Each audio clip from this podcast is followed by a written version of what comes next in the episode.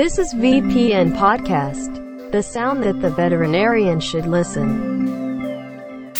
สนับสนุนโดยบริษัทเบอร์ลิงเกอร์อินเกลฮามประเทศไทยจำกัด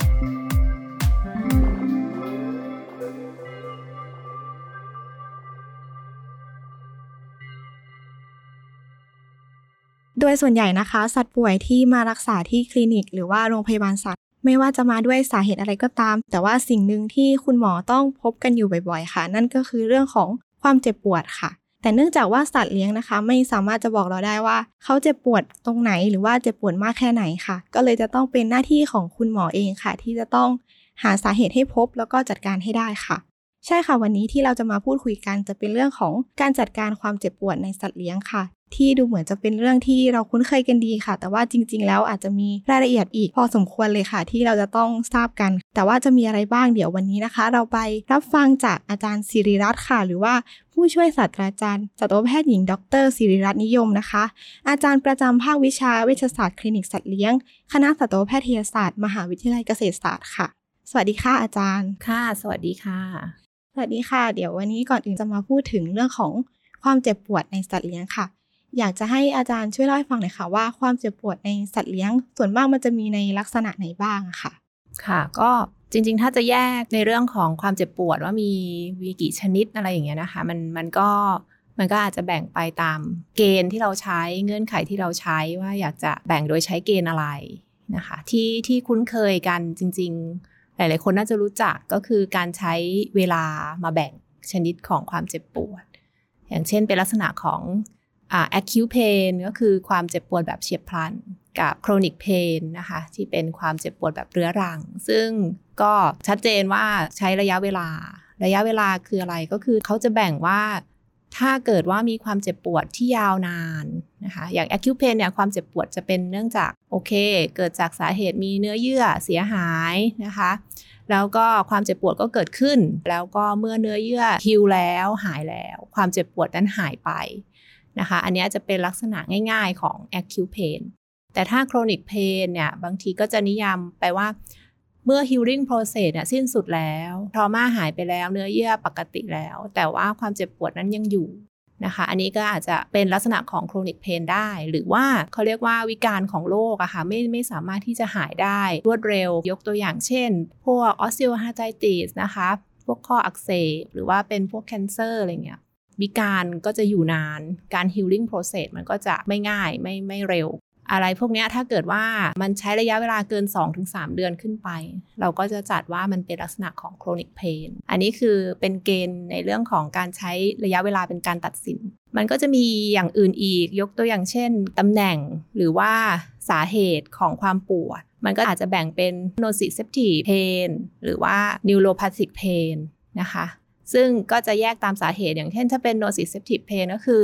เพนที่เกิดจากเนื้อเยื่อเสียหายทั่วไปเนื้อเยื่อบริเวณอื่นก็คือกระตุ้นจาก nociceptor หรือว่า pain receptor นะคะก็คือ pain receptor ถูกกระตุ้นนะคะะก็เกิดความเจ็บปวดขึ้นอันนี้ก็คือเป็นลักษณะของ nociceptive pain แต่ว่าถ้าเป็น neuropathic pain นะคะมันจะเกี่ยวกับระบบ nervous system เป็น pain pathway เกิดวิการขึ้นนะคะแล้วก็กระตุ้นให้เกิดความเจ็บปวดเองนะคะอันนี้ก็อาจจะแยกแบบนี้นะคะอาจจะแยกว่าเป็น nociceptive pain หรือว่าเป็น neuropathic pain อย่างนี้ก็ได้เหมือนกันหรือบางที่ก็อาจจะแยกออกว่าเป็น physiological pain นะคะหรือ pathological pain หรือว่า maladaptive pain นะคะมันก็แล้วแต่เกณฑ์ที่จะแบ่งค่ะแบ่งได้หลายหลายลักษณะอยู่ค่ะโอเคค่ะก็น่าจะพอทราบลักษณะความเจ็บปวดกันไปแล้วนะคะทีนี้สิ่งสำคัญมากๆอีกอย่างหนึ่งค่ะก็คือเบื้องต้นนะคะเมื่อสัตว์มาด้วยอาการเจ็บปวดอะค่ะจะรู้ได้ยังไงคะว่าสัตว์มีความเจ็บปวดหรือว่าเจ็บปวดมากน้อยแค่ไหนค่ะเราสามารถดูจากอะไรได้บ้างคะค่ะก็จริงๆการประเมินความเจ็บปวดในสุนัขและแมวก็ยังในในสัตว์เลยดีกว่านะคะก็คือยังไม่มีเทคนิคไหนหรือวิธีไหนที่จะเป็น gold standard ที่จะบอกว่าสัตว์ปวดหรือไม่ปวดจริงๆแต่หลักการแล้วที่มีความถูกต้องมากที่สุดก็คือใช้วิธีในการสังเกตพฤติกรรมเป็นหลัก พฤติกรรมที่เปลี่ยนแปลงไปพฤติกรรมที่มีแนวโน้มว่าเป็นพฤติกรรมที่รีสปอนส์ต่อความเจ็บปวดนะคะก็จะมีลิสต์มาว่าสุนัขมีการแสดงออกเมื่อเวลาเกิดความเจ็บปวดเนี่ยอย่างไรบ้างนะคะก็จะเป็นพฤติกรรมที่ที่รวบรวมมาเพราะฉะนั้นพวกนี้นะคะมันก็จะรวบรวมมาจนเป็น pain scale หรือว่าถ้าถ้าคุณที่เคยศึกษามาบ้างก็จะเห็นว่ามันมีพวกเพนสเกลต่างๆหรือว่าระบบประเมินความเจ็บปวดจากหลายๆที่ที่ผลิตขึ้นมาให้เราใช้ซึ่งเพนสเกลเหล่านี้มันก็จะยึดมาจากการใช้ behavior หรือว่าพฤติกรรมที่เปลี่ยนแปลงไปนี่แหละเป็นหลักแล้วก็ให้คะแนนนะคะสังเกตว่ามีพฤติกรรมแบบนี้ก็ให้คะแนนว่ามีความเจ็บปวดยกตัวอย่างเช่นถ้าสุนัขมีอาการปวดท้องสิ่งที่ที่เราจะเจอก็อาจจะมีอาการเกร็งท้องถ้าเรากดบริเวณท้องก็จะมีเทนชันสูงขึ้นนะคะคือการใช้ palpation การใช้มือเราไปช่วยด้วยนะคะสัมผัสในบริเวณที่สงสัยว่าจะเกิดความเจ็บปวดนะคะก็จะก็จะช่วยได้แม้แต่ว่าเวลาเขาอยู่นิ่งๆเขาอาจจะยืนก่งตัวก่งตัวแล้วก็ยืนอยู่แบบนั้นหรือว่าในในแมวเนี่ยมักจะเจอบ่อยๆก็คือเหมือนกับหมอบหมอบแล้วก่งป่งท้องขึ้นนะคะเคยเห็นไหมคะแบบว่าแบบป่งท้องแต่ว่านอนหมอบแล้วก็นิ่งๆนะคะแล้วก็แบบไม่สนใจสิ่งแวดล้อมไม่ไม่รีสปอนส์ต่อสิ่งแวดล้อมอันนี้ก็เป็นพฤติกรรมที่ชัดเจนอันหนึ่งที่ที่แสดงว่าเออมันผิดปกติแล้วก็มีแนวโน้มว่าจะเกิดความเจ็บปวดขึ้นเมื่อเมื่อใดก็ตามที่เราสังเกตว่ามีพฤติกรรมที่เปลี่ยนแปลงไปนะคะแล้วก็มีความผิดปกติชัดเจนมีท่าทางที่ไม่ปกติให้เราสงสัยไว้ก่อนว่าอาจจะมีความเจ็บปวดเกิดขึ้นเมื่อสังเกตได้แล้วสิ่งที่เราจะเข้าไปช่วยเขาอีกอย่างหนึ่งเพื่อยืนยันก็คืออาจจะเข้าไปดูว่าเขารีสปอนส์กับเราไหมเขาแบบว่าหันกลับมาทักทายเราไหมถ้าเขายังดูไม่มีอีกอย่างเงี้ยนะคะเราก็อาจจะใช้มือไปจับบริเวณ palpate นะคะบริเวณที่เราสงสัยว่ามีความเจ็บปวดถ้ามีการสะดุ้งมีการรีสปอนส์แบบรุนแรงนะคะก็เป็นเป็นสัญญาณอันหนึ่งที่ที่สัตว์น่าจะมีความเจ็บปวดค่ะก็คือเบื้องต้นก็คือใช้การตรวจร่างกายโดยปกติทั่วไปของเราสังเกตอาการพฤติกรรมที่เปลี่ยนไปค่ะทีนี้แล้วสุนัขกับแมวอะค่ะมันมีการแสดงความเจ็บปวดที่แตกต่างกันมากน้อยแค่ไหนคะอาจารย์ก็มันแยกกันเลยอ่ายกตัวอย่างเช่นเหมือนกับว่าเราก็จะรู้ว่าแมวพฤติกรรมปกติเขาก็ไม่ไม่ได้เหมือนสุนัขค่ะไปซะหมดทุกอย่างถูกไหมคะแมวชีวิตหนึ่งก็บางทีเขาก็ชอบนอนอะไรอย่างนี้ใช่ไหมในในสุนัขที่ปกติเขาก็ชอบเล่นกับคนอย่างเงี้ยนะคะมันเพราะฉะนั้นพฤติกรรมที่ที่ลิสต์ออกมาว่าเป็นพฤติกรรมของแมวที่แสดงความเจ็บปวดกับของสุนัขที่แสดงความเจ็บปวดมันก็อาจจะไม่ได้ตรงกันชัดเจนเพราะว่ามันก็คือขึ้นอยู่กับ behavior หลักที่เขาเป็นมันก็ไม่ได้เหมือนกันมากปกติสุนัขแสดงอาการยังไงแล้วมันเปลี่ยนแปลงไปอันเนี้ยคือจุดสังเกตแมวก็เหมือนกันถ้าปกติเขาเป็นยังไงแล้วมันเปลี่ยนแปลงไปก็ให้สังเกตอ่ะยกตัวอย่างเช่นแมวปกติก็อารมณ์ดีกับเราอ่ะก็ก็เรียกก่อมาอารมณ์ดีอะไรอย่างเงี้ยกับเราเรียกก็มาแล้ววันดีคืนดีเขาก็ดูเหมือนกับซ่อนตัวไม่สนใจแล้วก็เราไปทักทายหรือว่าไปสัมผัสตัวตามปกติเขามีอาการเหมือนแหวงคือสะดุ้งสะเทือนร้องขึ้นมาหงุดหงิดหรือว่าเป็นเป็นแมวที่ปกตินิสัยน่ารักแต่กลายเป็นแบบแมวที่หงุดหงิดตลอดเวลาอ่ะอย่างเงี้ยก็คือผิดปกติก็คือแต่แมวทุกตัวเป็นอย่างนี้ไหมมันก็ไม่ใช่ใช่ไหมคะค่ะแมวบางตัวเขาก็หงุดหงิดเป็นปกติของเขาอยู่แล้ว โดยความที่เขามีนิสัยส่วนตัวแบบนั้นเพราะฉะนั้นมันก็คือเวลาสังเกตมันก็คือเหมือนกับว่าต้องเอาพฤติกรรมพื้นฐานของเขาก่อนพื้นฐานปกติเขาเป็นยังไงแล้วตอนนี้มันเปลี่ยนแปลงไปหรือเปล่าทั้งสุนัขแล้วก็แมวอะค่ะเหมือนกับว่า behavior มันต่างกันอยู่แล้วแต่ว่าเราต้องรู้ว่า behavior ปกติของเขาคืออะไรค่ะแสดงว่าคือการสังเกตมาจากเจ้าของนี่ก็คือสำคัญมากมากเลยช่วยได้แล้วสัตวแพทย์ก็ต้องถามจากเจ้าของด้วยเหมือนกันค่ะดีเลยค่ะมาถึงเรื่องของการจัดการความเจ็บปวดแล้วค่ะอาจารย์เบื้องต้นอยากจะให้อาจารย์ลองเล่าให้ฟังหน่อยค่ะว่ามันมีหลักในการจัดการความเจ็บปวดในสัตว์เลี้ยงยังไงบ้างคะค่ะก็เหมือนง่ายๆก่อนละกันเนาะอย่างแรกก็คือเราต้องรู้ว่าหนึ่งคือ recognition ก่อนว่ารู้ว่ามันปวดใช่ไหมถ้าไม่รู้ว่ามันปวดก็คงจัดการไม่ได้เพราะฉะนั้นจริงแล้ว pain recognition หรือว่าการ detect ความเจ็บปวดได้ก็ก็สำคัญมากนะคะถัดไปก็คือเมื่อรู้ว่ามีความเจ็บปวดแล้วเนี่ยมันระดับไหนอันนี้ก็สำคัญมากว่าเราจะ manage ยังไงอย่างเช่นถ้าพูดง่ายๆมีระดับ mild pain moderate pain severe pain เอาง่ายๆแค่นี้ก่อนเอาแบบแค่สามระดับง่ายๆมันก็มีวิธีการจัดการที่ต่างกันอย่างเช่นถ้าเป็น mild pain เราก็อาจจะอ่าไม่ต้องมีอะไรมากเหมือนคนปวดหัวกินพาราใช่ไหม สุนัข ก, ก็อาจจะให้แบบ เอ็น เอส เอ ไอ ดี สักตัวหนึ่งอะไรอย่างเงี้ยนะคะแต่ว่าถ้าเป็น moderate pain ขึ้นไปมันไม่ใช่แค่ เอ็น เอส เอ ไอ ดี หรือว่ามันไม่ใช่แค่ยาตัวเดียวมันอาจจะต้องใช้วิธีเทคนิคที่เขาเรียกว่า multimodal เทคนิคนะคะ multimodal analgesia คืออาจจะต้องใช้ยาที่มากกว่าหนึ่งขนานนะคะก็อาจจะแบบสองตัวขึ้นไปสองสองตัวของกลุ่มชนิดยาของเพนเพื่อที่จะแบบควบคุมความเจ็บปวดได้มากขึ้นเพราะฉะนั้นหลักการก็คือขึ้นอยู่กับว่าเพนเป็นระดับไหนแล้วเราก็จะเลือกใช้ยาให้เข้ากันหรือว่าให้สามารถที่จะคอนโทรลเพนได้ค่ะค่ะแล้วสุนัขหรือว่าแมวมันมีความแตกต่างในเรื่องของการเลือกใช้ยาไหมคะอาจารย์ก็แตกต่างค่ะแต่ว่าหลักการเหมือนกันหลักการว่าคือถ้าmoderate pain ขึ้นไปคุณต้องมียาที่แบบมากกว่าหรือว่าที่มั่นใจว่าจะคุมได้นะคะแล้วก็ความแตกต่างก็คืออ่าอย่างเช่นในแต่ละชนิดยาที่จะใช้แมวก็จะมี เอ็น เอส เอ ไอ ดี ที่หลีกเลี่ยงใช่ไหมอ่ามากกว่าสุนัขแล้วก็แมวก็จะมี side effect ของ opioid ในเรื่องในบางเรื่องก็คือถ้าให้ high dose ก็อาจจะเกิดแบบเหมือนลักษณะของ dysphoria หรือว่ามีการเพ้อคลั่งหรือว่ามีการกระวนกระวายรุนแรงอย่างเงี้ยนะคะในขณะที่สุนัขถ้าให้ opioid high dose ไม่จะไม่จะไม่เจอแบบนั้นจะอาจจะเจอ ซี เอ็น เอส depression อาจจะซึมหนักหรือว่าอาจจะอ่าไม่ตอบสนอง response ก็คือง่วงเหงาหาวนอนอะไรเงี้ยคือคือจะเป็นลักษณะนั้นส่วน side effect ของยาก็จะต่างกันประมาณนี้ค่ะเพราะฉะนั้นมันก็จะมีความต่างอยู่ค่ะก็คือหลักๆก็คือเราดูว่ามันเป็นเพนระดับไหนใช่สัตว์ชนิดไหนแล้วก็ที่สำคัญเลยก็คือต้องรู้ว่าสัตว์เจ็บปวดก่อนใช่ต้องรู้ก่อนว่าสัตว์เจ็บปวดหรือเปล่าค่ะทีนี้เมื่อกี้เราพูดถึงเรื่องของ multimodal pain management นะคะทีนี้อยากให้อาจารย์ขยายความนิดนึงค่ะว่าอันนี้มันคืออะไรคะแล้วก็มันมีข้อดีหรือว่าข้อควรระวังยังไงบ้างคะอืมปกติเขาก็จะบอกว่าข้อดีก่อนเนาะเราบอกข้อควรระวังก่อน คือมันติโมดอลคืออย่างที่มันเป็น wording ของมันคือเขามันติก็คือมากกว่าใช่ไหมคะโมดอลก็อาจจะเป็นจุดๆคือมันติโมดอลคือเหมือนกับว่าใช้ยาที่ไม่ได้แบบจุดเดียวหรือออกฤทธิ์แบบเดียว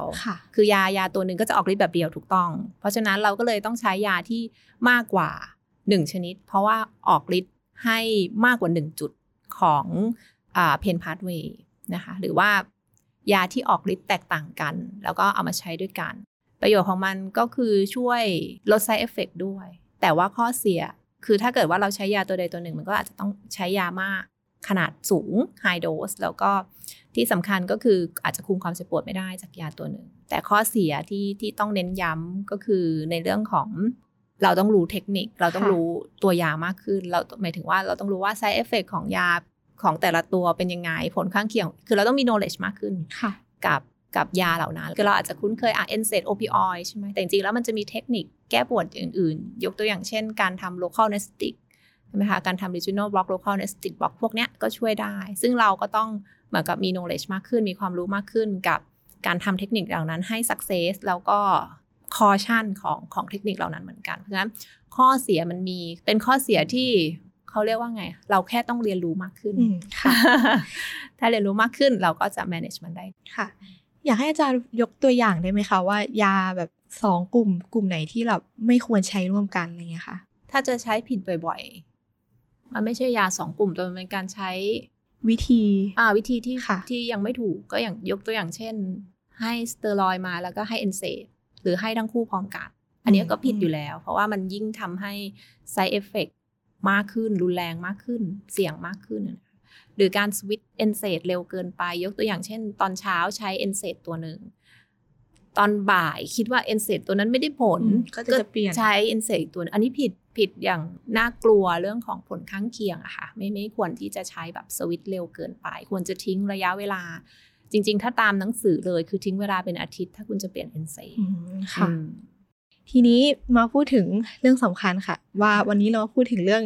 การจัดการความเจ็บปวดเราจะไม่พูดถึงยาลดปวดเลยก็คงไม่ได้อยากจะให้อาจารย์พูดถึงยาลดปวดในแต่ละกลุ่มอะค่ะว่าแต่ละกลุ่มมันมีข้อบ่งใช้หรือว่าข้อควรระวังในการใช้ในแต่ละชนิด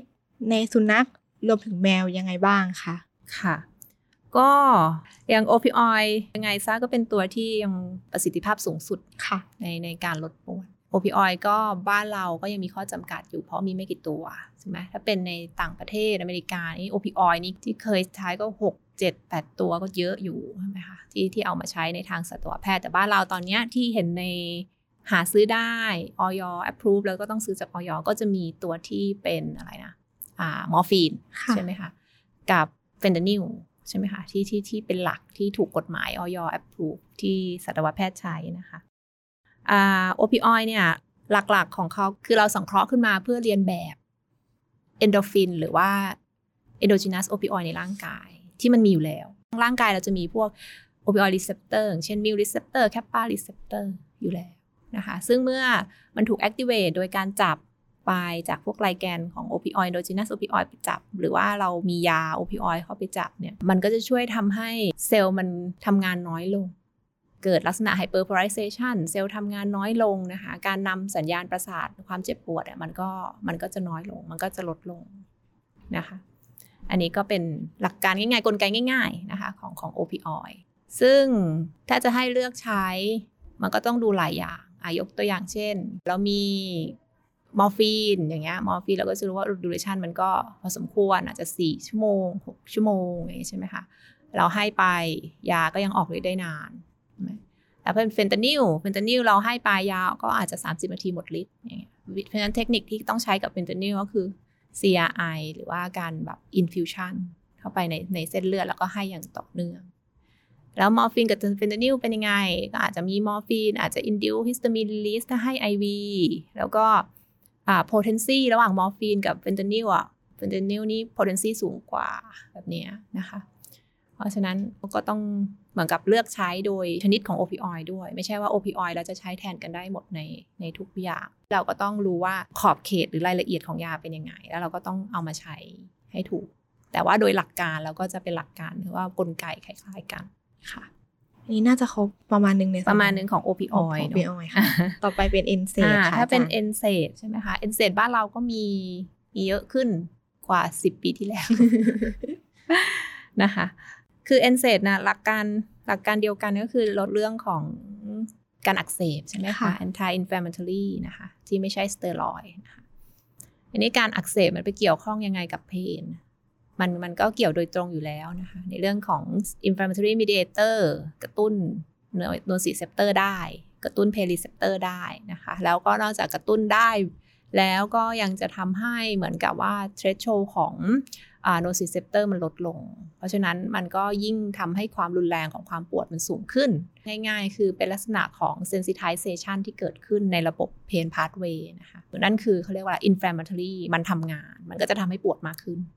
หรือว่าเกิด sensitization ขึ้นนะคะหรือกระตุ้นให้ความเกิดความเจ็บปวดได้ด้วยตัว mediator ของมันเอง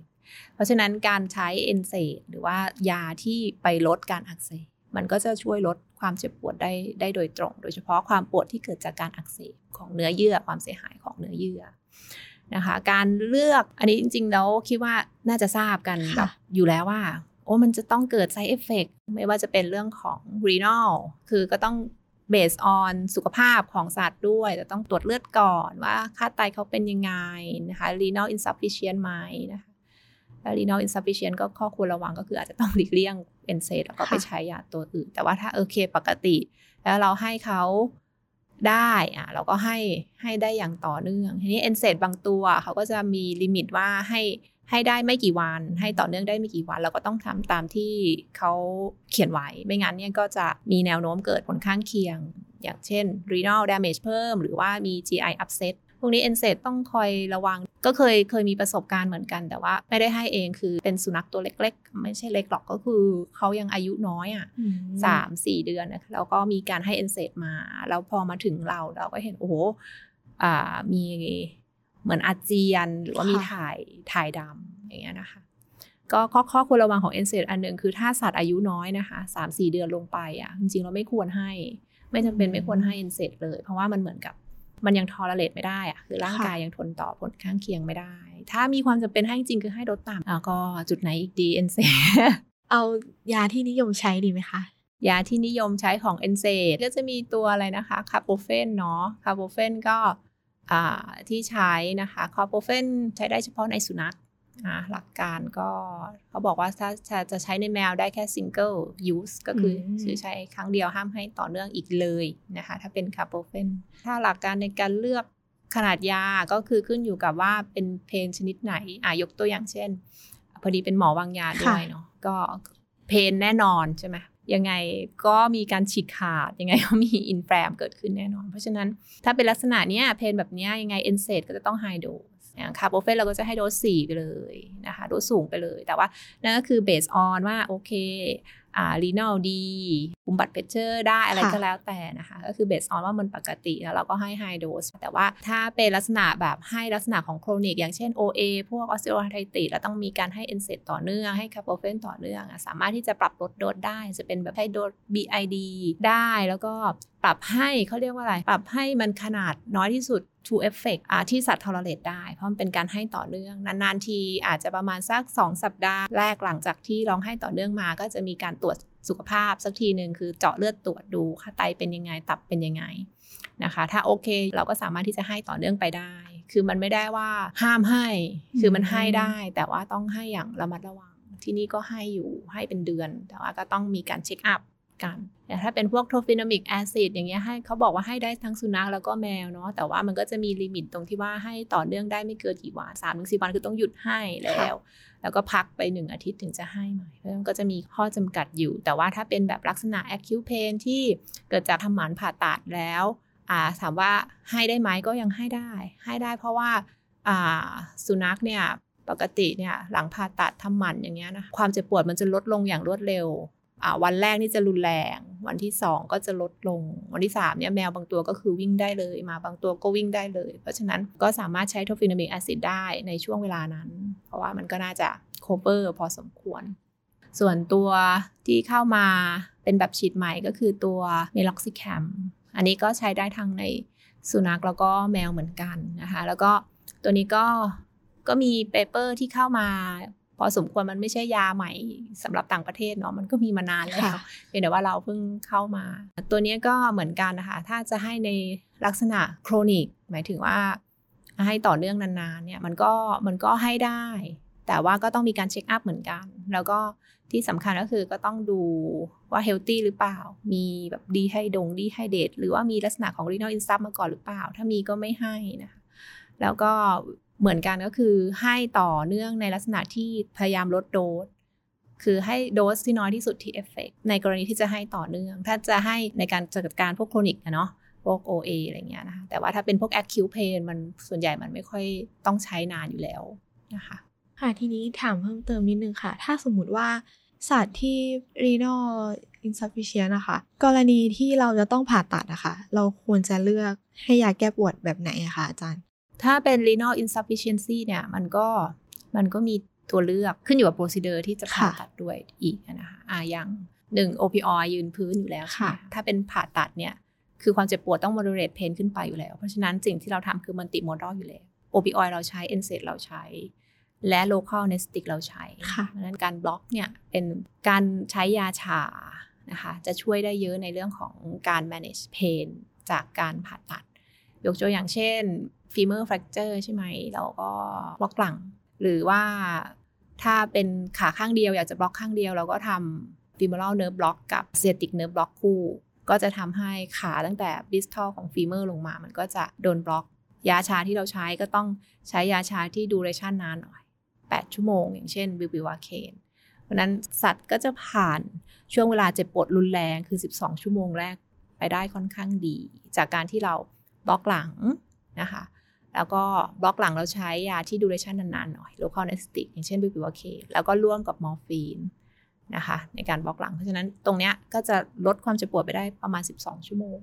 มีมอร์ฟีนอยู่ใน spinal cord ด้วยอาจจะลดได้ไปถึงยี่สิบสี่ชั่วโมงด้วยซ้ำนะก็คือช่วยใช้วิธีอื่นในการชดเชยค่ะต่อมาน่าจะเป็นเรื่องของการบล็อกค่ะการทำ local anestheticอาจารย์เล่าให้ฟังหน่อยค่ะว่าวิธีนี้มันใช้ได้ในกรณีไหนบ้าง หรือว่ามันใช้ได้เยอะเลยใช่ใช่จริงๆเรายังไม่ค่อยใช้กันเท่าไหร่บ้านเราเห็นใช้แต่แบบในห้องผ่าตัดอะไรแบบนี้ค่ะส่วนใหญ่มันก็มีข้อจำกัดอะถ้าอยากจะใช้ local anesthetic ก็ควรจะเป็น local anesthetic ที่มี duration นานหน่อยอย่างที่บอกก็คือ bupivacaine นานหน่อยก็คือ หกถึงแปด ชั่วโมงแต่ว่าถ้าเป็น lidocaine ก็คือประมาณหนึ่งชั่วโมงใช่ไหมคะมันก็สั้นเพราะฉะนั้นมันก็จะคุมเพนได้แค่ short period of time หรือว่าสั้นเกินไปแต่ว่าในกรณี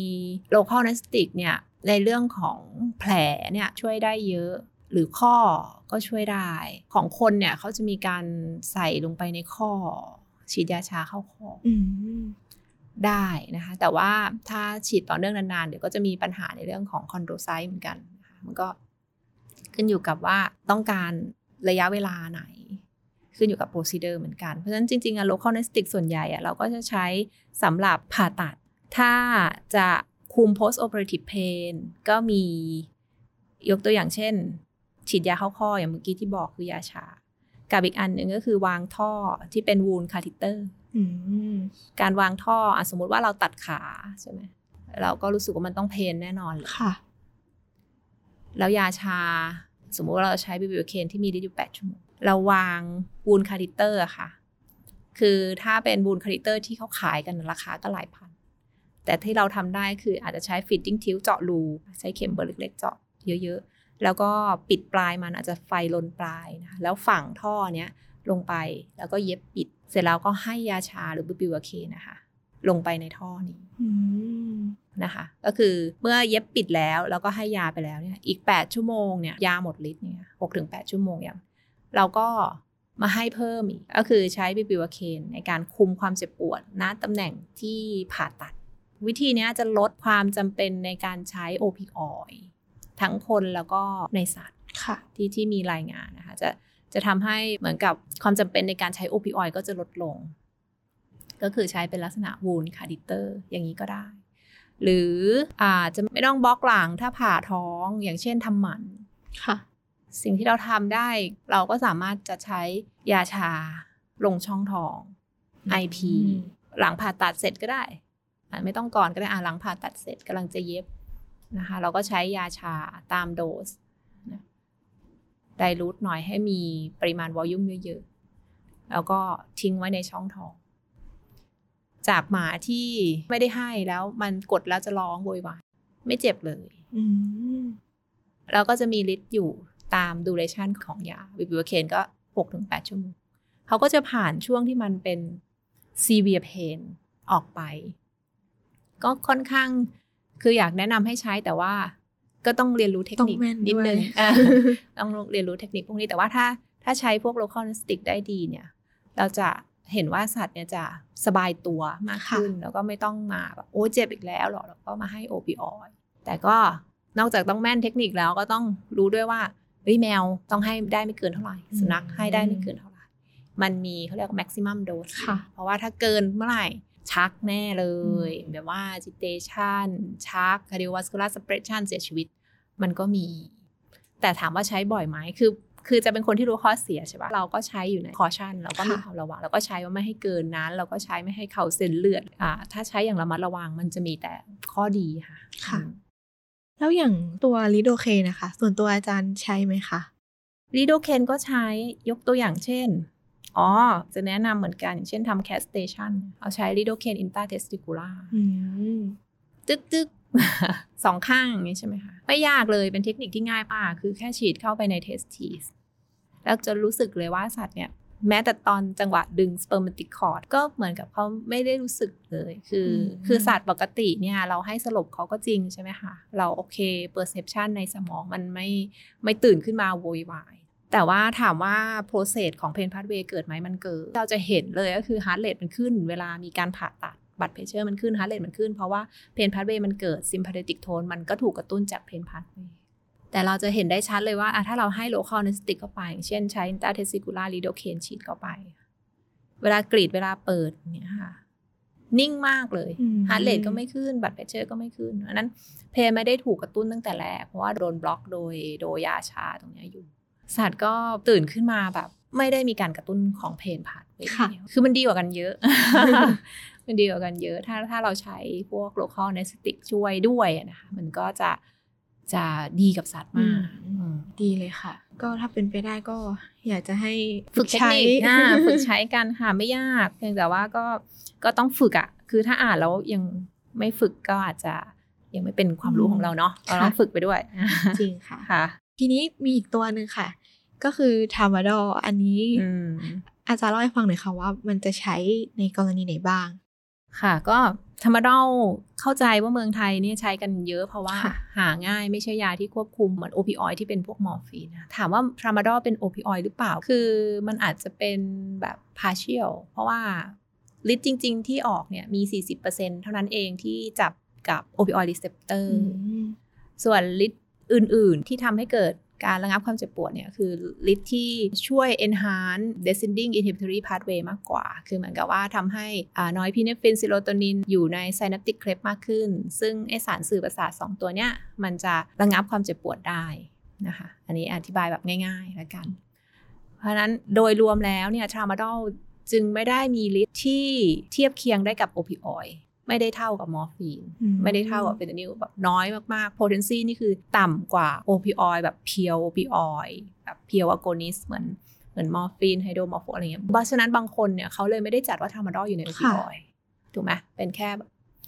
อ่าเป็นแค่อีกกลุ่มนึงเพราะว่า potency มันต่างกันเยอะมันต่างกันเยอะแล้วก็การออกฤทธิ์ไม่ใช่ออกฤทธิ์แค่ที่ที่โอปิออยด์รีเซปเตอร์เพราะฉะนั้นบางทีเขาก็ไม่ได้จัดเพราะฉะนั้นเวลาเราใช้เราเลยต้องระวังว่าที่เราใช้อยู่ไม่ใช่โอปิออยด์นะทามาดอลไม่ใช่โอปิออยด์นะเพราะฉะนั้นจะจัดการกับ moderate pain ขึ้นไปไม่ได้เพราะฉะนั้นส่วนใหญ่ถ้าจะใช้ก็คือลักษณะของ mild pain เนี่ยอาจจะช่วยได้ mild pain นะคะทั่วไปแมวออกฤทธิ์ได้ดีกว่าในสุนัขนะคะเพราะว่าแมวเนี่ยคือตัวทามาดอลเมื่อกินเข้าไปนะคะมันจะมีการเมตาบอไลต์เมตาบอไลต์ที่ได้ก็คือตัว เอ็ม วัน ซึ่งตัว เอ็ม วัน เนี่ยเป็นตัวที่ action คือเป็นตัว effectถ้ามี เอ็ม วัน เยอะๆลดปวดได้ดีแมวหรือว่ามนุษย์ได้ เอ็ม วัน เยอะเพราะฉะนั้นลดปวดได้ดีแต่ถ้าเป็นสุนัขหรือว่าบางสปีชีส์ที่ผลิต เอ็ม วัน ไม่ได้หรือผลิตได้น้อยเพราะฉะนั้นฤทธิ์ในการลดปวดมันก็ยิ่งน้อยเนอะไหมคะเพราะฉะนั้นถ้าระหว่างสุนัขกับแมวผลลดปวดจะดีในแมวมากกว่าในสุนัขเพราะฉะนั้นในแมวบางที moderate pain ก็อาจจะช่วยช่วยได้เยอะกว่า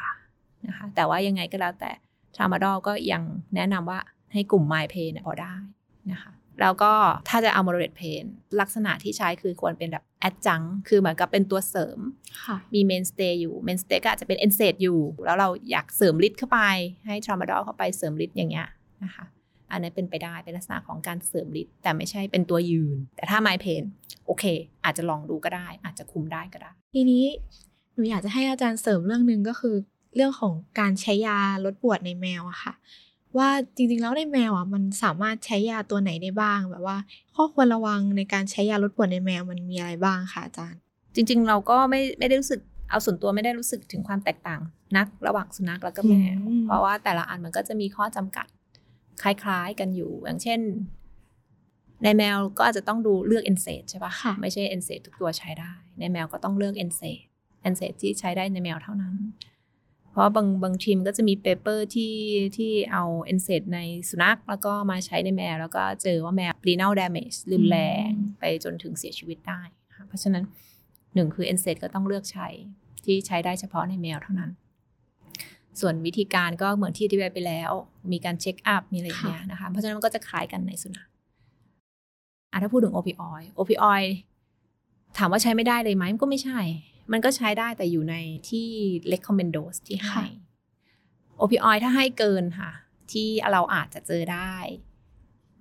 คือ high dose หรือเกินกว่า high dose ที่เขา recommend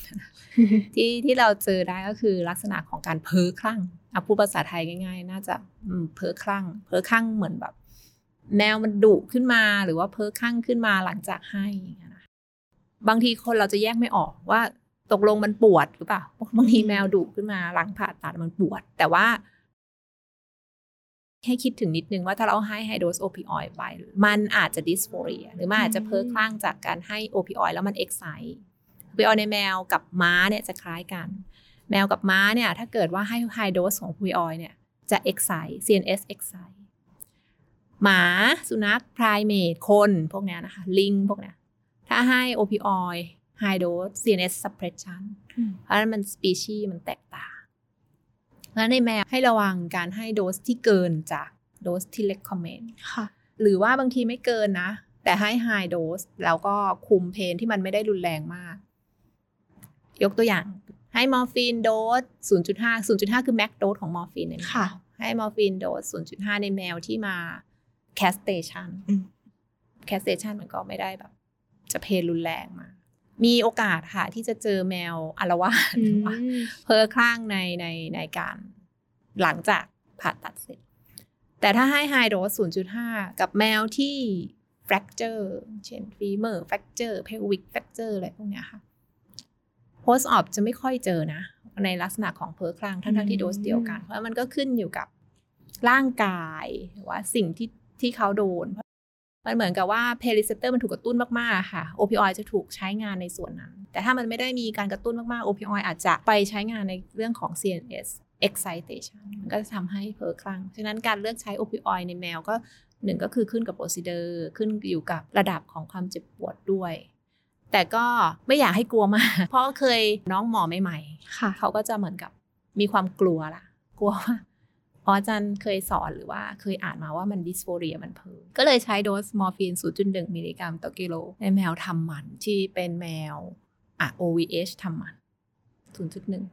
พอไหมมันไม่พอเพราะนั้นคือคือเอาอย่างนี้มันไม่พอนะคะอะไรอย่างเงี้ยมันก็เลยก็ดีคือมันเป็นการเรียนการสอนการวิเคราะห์กับกันกับนักเรียนแล้วก็ต้องฝากไปกับน้องหมอใหม่ๆด้วยว่าเราต้องต้องเทียบเคียงโดสไหนที่คิดว่าสูงไม่ควรให้ก็อาจจะให้ก็ได้นะเพราะว่าเขาเพนมากๆคุณก็อาจจะถือว่าตัวนี้อาจจะให้ก็ได้แล้วอาจจะไม่ได้เกิด side effect อย่างที่คุณกลัวก็ได้ถ้าคุณกลัว side effect มากจนให้น้อยไปมันก็เพนไงเพราะมันไม่พออะไรอย่างเงี้ยค่ะอย่างตอนที่หนูเรียนหนูก็ยังสับสนเหมือนกันค่ะในเรื่องของการเลือกโดสยาที่ให้ว่าแบบโปรซีเจอร์นี้มันเพนประมาณไหนเราก็ยังแบบประเมินไม่ค่อยถูกอาจารย์มีหลักการแนะนำไหมคะอ๋อโปรซีเจอร์นี้เพนประมาณไหนใช่จริงๆแล้วก็มันจะมีวาสว่าไกด์ไลน์อยู่ในเรื่องของเพนแมเนจเมนต์ในสุนัขและแมวนะคะมันก็จะแบ่งเลยว่าการผ่าตัดอันนี้อ่าโมดูเลตผ่าตัดอันนี้ซีเวียร์อันนี้เอ็กซ์ครูซิเอติ้งค่ะมันก็จะแบ่งชัดอยู่เหมือนกันอ่าอย่างเช่นผ่าหู total ear ablation อย่างนี้คือ severe มากๆอยู่แล้ว excruciating อย่างนี้อยู่แล้วนั้นมันก็จะทำให้เราแพลนได้ว่าแพลนระดับ high เลยเอาให้เต็มที่เลยอะไรอย่างเงี้ยค่ะก็มีมีบอกเหมือนกันว่าผ่าตัดอันนี้อย่างนี้ผ่าตัดอันนี้อย่างนี้ค่ะดีมากมากเลยลองลองลองหาดูโอเคค่ะทีนี้เราน่าจะพูดครบในส่วนของยาแก้ปวดแล้วนะคะค่ะก็เลยอยากจะถามเพิ่มเติมค่ะในเรื่องของวิธีอื่นๆในการลดปวดนะคะอาจารย์ว่านอกจากไม่ใช่ยาค่ะมันยังมีวิธีไหนบ้างที่จะช่วยในการลดปวดได้อีกค่ะ non pharmacological เทคนิคเนาะมันก็มีหลายอย่างเนาะที่ที่เรารู้อ่ะยกตัวอย่างมัสซาจนวดในคนนวดนวดลดปวดได้คิดว่าลดปวดได้ไหมเคยมัสซาจเคยลดปวดได้ไหม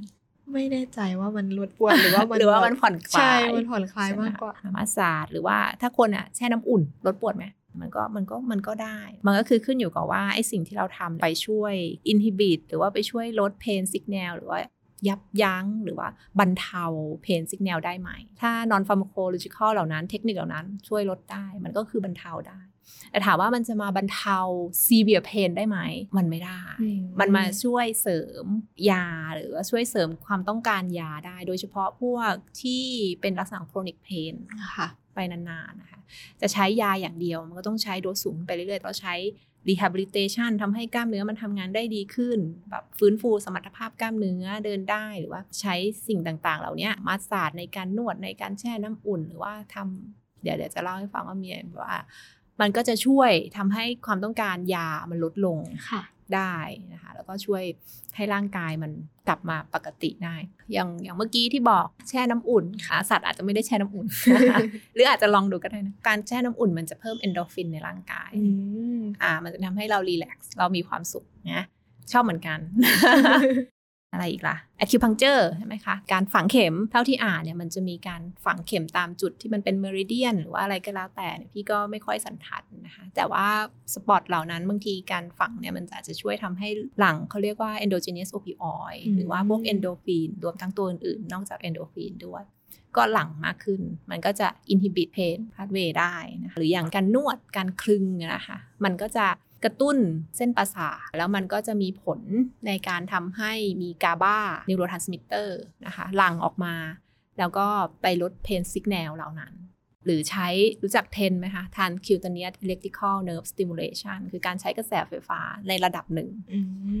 นะคะฝังแล้วก็พอกดเข้าไปปึ๊บมันก็ตื้อๆๆๆๆๆแล้วก็ทำให้รู้สึกเจ็บปวดลดลงมันก็สามารถที่จะใช้ทฤษฎีเดียวกันคือไปกระตุ้นเส้นประสาทใหญ่อันนั้นก็คือ A beta fiber แล้วมันก็จะทำให้มีการหลั่งกาบาขึ้นมาในเพนพาธเวย์แล้วก็ช่วยบรรเทาหรือว่าช่วยระงับสัญญาณเพนได้มันก็จะลดพวกเนี้ยค่ะแล้วก็การประคบอุ่นประคบเย็นประคบเย็นอ่ะอย่างเช่นแบบ acute pain มาโดนตีโดนฟาดแล้วเราประคบมันก็จะช่วยอันหนึ่งอาจจะช่วยเรื่องของ inflam ลดลงแต่ว่าที่ช่วยได้อีกอันหนึ่งก็คือมันจะลดอัตราในการวิ่งของสัญญาณประสาทที่ที่นำส่งความเจ็บปวดให้มันลดลงมันก็มันก็ช้าลงมันก็จะช่วยทำให้สัญญาณประสาทมันไม่รุนแรงนะคะมันก็ระงับความปวดได้เหมือนกันอ่าประคบอุ่นประคบอุ่นก็อาจจะเป็นพวกกล้ามเนื้อเนาะพวกกล้ามเนื้อแลคติกแอซิดเยอะๆเลยทำให้มีการอักเสบบวมก็ทำให้วาโซไดเลชันใช่ไหมพอประคบอุ่นแล้วก็รีมูฟแลคติกออกก็คือขึ้นอยู่กับการเลือกใช้เหมือนกันจะประคบเย็นจะประคบอุ่นนะคะแต่ว่าทั้งสองอันก็ช่วยในการบรรเทาเรียกว่าบรรเทาได้แต่ว่าก็อย่างที่บอกโมเดอเรทเพนขึ้นไป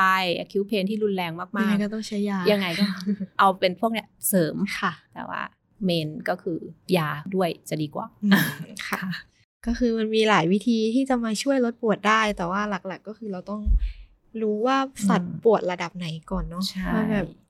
มันพอไหมที่จะช่วยลดปวดได้ค่ะโอเคค่ะวันนี้อาจารย์มีอะไรเพิ่มเติมอีกไหมคะก็ฝากว่าลองใช้ อย่ากลัวเรียนรู้เทคนิคช่วยได้เรียนรู้เทคนิคใหม่ๆถ้าถ้ากลัวเอ๊อยากจะเริ่มแต่ก็กลัวเดี๋ยวพยายามจะจัดงานเวิร์กช็อปดีเลยค่ะมาจะได้แบบเออฝึกทำกันจริงๆแล้วแล้วเอาไปใช้ความรู้มันมีอยู่ในหนังสือเนาะเหมือนพี่สอนอาจารย์พูดเนี่ยมันก็คือเป็นความรู้ของอาจารย์นะถ้าเรายังไม่ได้เอามาใช้มันจะไม่วันเป็นของเรามันต้องมันต้องฝึกอ่ะใช่ต้องฝึกต้องฝึกเดี๋ยวเราจะพยายามเวิร์กช็อปเดี๋ยวยังไงแบบมาเลยใช่ไหมได้เลยค่ะ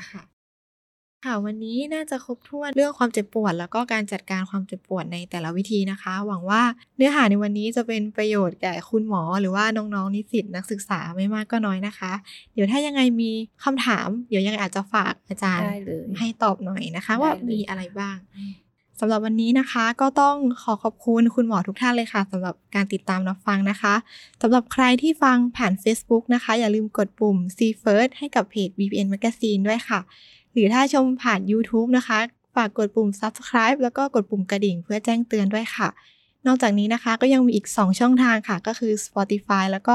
Apple Podcast ค่ะสามารถค้นหาคำว่า วี พี เอ็น Podcast แล้วก็กดติดตามกันได้เลยค่ะสำหรับตอนหน้าใครอยากฟังเรื่องอะไรหรือว่าอยากให้เราไปสัมภาษณ์อาจารย์ท่านไหนก็สามารถคอมเมนต์หรือ inbox มาบอกกันได้เลยนะคะสำหรับวันนี้ วี พี เอ็น แล้วก็อาจารย์ศิริรัตน์ต้องขอลาไปก่อนนะคะสวัสดีค่ะสวัสดีค่ะ This is V P N Podcast, the sound that the veterinarian should listen.